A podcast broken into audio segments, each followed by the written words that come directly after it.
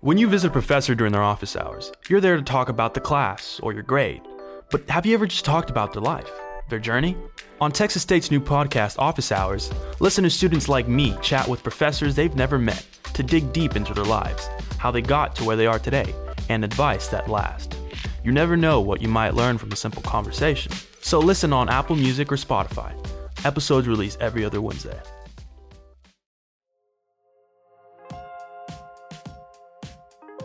Hi everybody, my name is Giselle Kowalski and I'm the Digital Marketing Strategist here at Texas State University. You're listening to Try at Texas State, and this week we're talking to Career Services.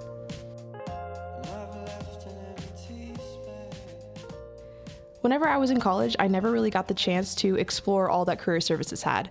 Now I get to see it from a completely different perspective being an alumni, and both Adriana and Ray gave me all the inside scoop that I needed to know about the Career Services here at Texas State. It's located on the 5th floor of LBJ. It's very quiet, calm, cool, and collected, and they have a new space. But yeah, please enjoy listening to both Ray and Adriana explain all that there is to Career Services.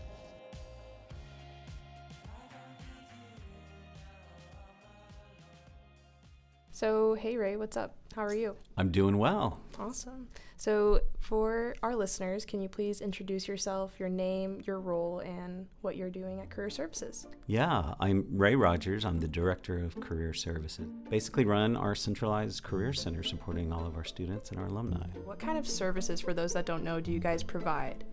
And to whom as well? Great question. And it's pretty much everything that you can think of related to supporting students pursuing career and their post-graduation goals. So that is everything from coming in as a first-year student saying, I don't know what I want to do when I graduate. I may or may not know what I want my major to be, but I need some help figuring that out. We also support students who are just looking for on-campus employment or part-time jobs off-campus. That is really where we connect with most of our first-year students. We also will support students if they're looking for internships, to preparing them for applying for full-time jobs, getting ready for graduation. I also just want to say here, though, that the journey doesn't end there. We know that students continue after graduation in developing their career plans.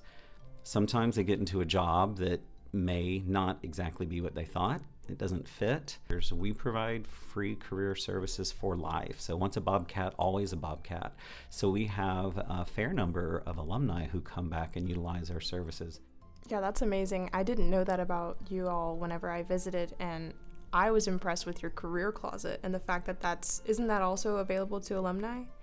Right, so any student or alumni who comes in and needs professional attire to go do an interview or go to a job fair, we will suit you up and see what we've got in store for you. Moving on to career fairs, can alumni also go to those? Right, so the general rule is anything we offer a student, we will offer an alumni at no charge as well. So that includes coming to our in-person fairs. We also have a couple of virtual fairs throughout the year that alumni sometimes can more easily attend because alumni may not be in San Marcos anymore. Amazing. And so what are those career fairs like? Can you walk me through what a day would be if I went to a career fair?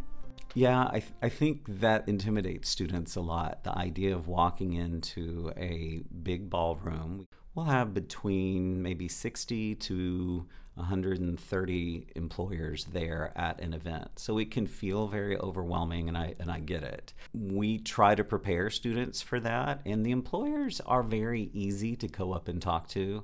But in general, we just want our students to come in and meet with those employers, go to different tables. I always recommend doing a little research ahead of time, figuring out maybe who the top 5 employers are you really want to meet with.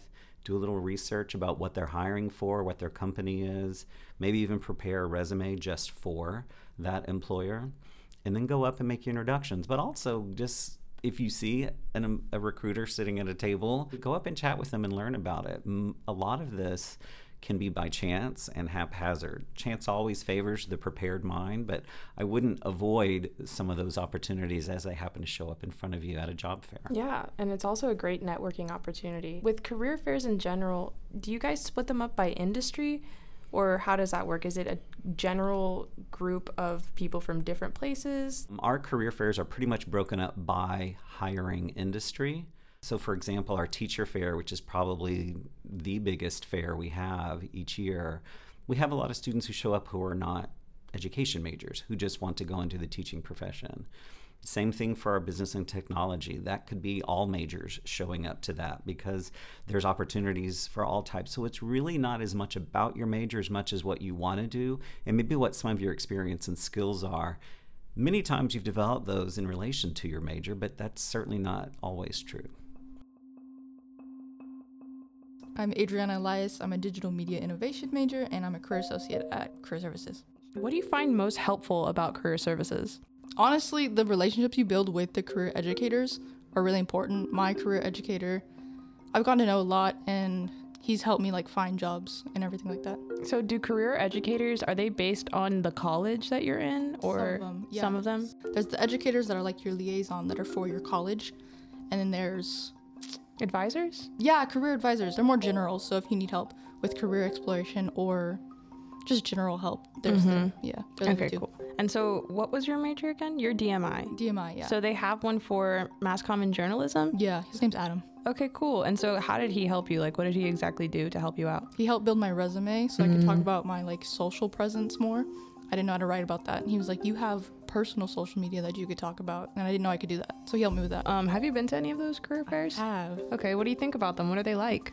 So they're a little intimidating at first, but honestly going in and focusing on a couple employers you want to talk to is the best way to go. What if a student has absolutely no clue what to do after college and they go to the Career Services office? Where do they even start? Career exploration, but if they want to go with their degree, then with their liaison, they could just start there. We have different tests and things for career guidance, so they could start there as well. I know also, we haven't talked about this yet, that there's a place that you can get a headshot. Have you taken your headshot there? I have, with Shelby. Really? She's so awesome, yeah. And you can take as many as you ask for. If I don't like a photo, then she'll take it again? Definitely. Perfect. Where have you used that headshot? On my LinkedIn and my Handshake, actually. Nice. Mm-hmm. Super cool. Awesome. When would be the best time for a student to come and visit the Career Services office? Quick answer is early and often. Okay. I would suggest that first-year students need to meet with a career counselor, even if you think you know for sure what your plan and your trajectory is. There's ways that we can help you now prepare and plan for that. They can come back many times and do career exploration. That's not just for first-year students. I've even got some alumni coming back doing some career exploration. But we encourage them to come in multiple times to meet with their career advisor or career educator, but also maybe if they're preparing for a job interview, come in and let us do a practice interview, or at least go through some questions that we think are real likely you're going to need to be prepared to answer. Let us take a look at your resume before you submit it for a job or a scholarship or graduate school. And try to help tailor that to what you're looking for. We review thousands of resumes a year, and we've gotten pretty good at it. So there's some ways that I think we can always help a good resume become even better.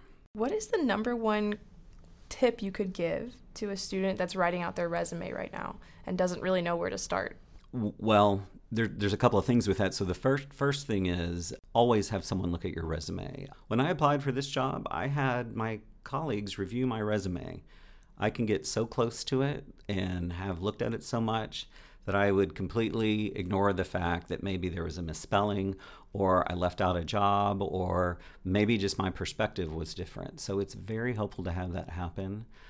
I would also say, though, that the big thing is the goal now is not to write one resume and apply to multiple jobs with it. I always say it is far more worth your time to apply well to fewer jobs than to apply generically to multiple jobs. This is going more into what you wear and with the career closet and everything, but Ray, do you have a go-to interview outfit? I do. It needs to fit the position, and I hear a lot of times folks say, you want to look like you fit in, and you do.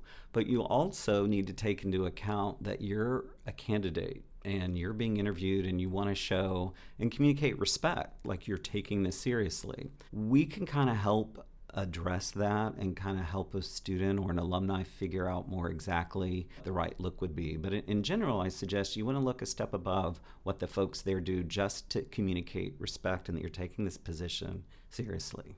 Okay, and whenever you're in those interviews after you've chosen your outfit, you've gotten your resume done, and they're asking you, do you have any questions for us? What's the one that you ask? So I suggest preparing some questions, and they're usually about the company itself or about the position or maybe what's happening within the company. So it could be, hey, I read a press release that your organization just acquired XYZ organization. I'm just wondering if that would suggest y'all are moving into a different direction. It may not be the question that I want the answer to the most at that point. I might really want to know about salary or benefits or how many vacation days do I get, or even, when would you need me to be here to start work? But those questions can be asked and answered after there's an offer on the table. Right now, your job is to show interest and knowledge.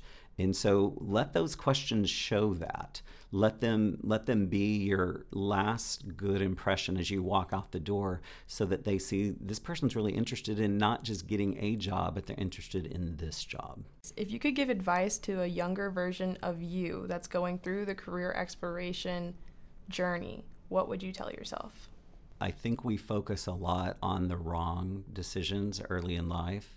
And what I've discovered is a lot of times it's these small decisions that sort of have a ripple effect that affect what we end up doing or where we end up going. Even as an undergrad, the student organizations I got involved in, if I hadn't joined my fraternity as an undergrad, I wouldn't be here. But when you join an organization or get involved as an undergrad, you're not thinking, how is this going to impact my career? You're thinking about, does this seem like a fun thing? But it absolutely led to me getting to know the dean of students, because you know the dean of students real well when you're president of your fraternity. And he ended up liking me, giving me a job as a work study in the dean of students office, which led to my understanding and knowledge of careers in higher education and why I'm here. Had I not done that, I would have stuck with my initial major of accounting and probably been an accountant somewhere at this point. So some of those small decisions that you don't really think are going to be real influential sometimes are the most influential ones. So main advice is don't sweat the big or the small stuff. Just enjoy it along the way. Nice. I love that. And then my last question is to those that are already in the job force or are right about to get into that first job of theirs, what would you tell them? I would say look for a mentor and look for guidance, not necessarily formally when you go into those roles. It is sometimes one of the biggest transitions you're going to make going from college to a job. So when you go into that first-time job, things shift a little bit and it can feel a little unsettling. That's why I think finding a mentor or someone that you can kind of process and talk through, someone who's been through that first job before, to kind of help you think through what is it about this job that you really like, and then to look for some opportunities as you're there, not just to do the work that's put in front of you, but how do you volunteer for other things? How do you connect? How do you network? You need to continue to grow your career garden, as I will share sometimes, and say, always be looking for what that next step might be also. You don't know what opportunities might show up for you and how your career path might change as you're looking forward. Wow, I love the idea of a career garden. I've never heard that term before. Well, thank you, Ray. You've been a pleasure to talk to, and I hope that you have a wonderful day and good luck with the week thus far. I've enjoyed it. Thanks for having me. Thank you.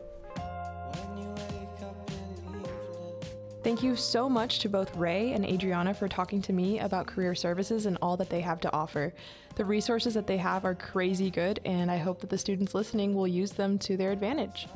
And thank you for listening to this episode of the Try at Texas State podcast. Make sure to tune in next time to learn more about something else you can try on campus at Texas State. And also remember to follow us on Instagram, Twitter, Facebook, and YouTube at TXST. This podcast is a production of the Division of Marketing and Communications at Texas State University.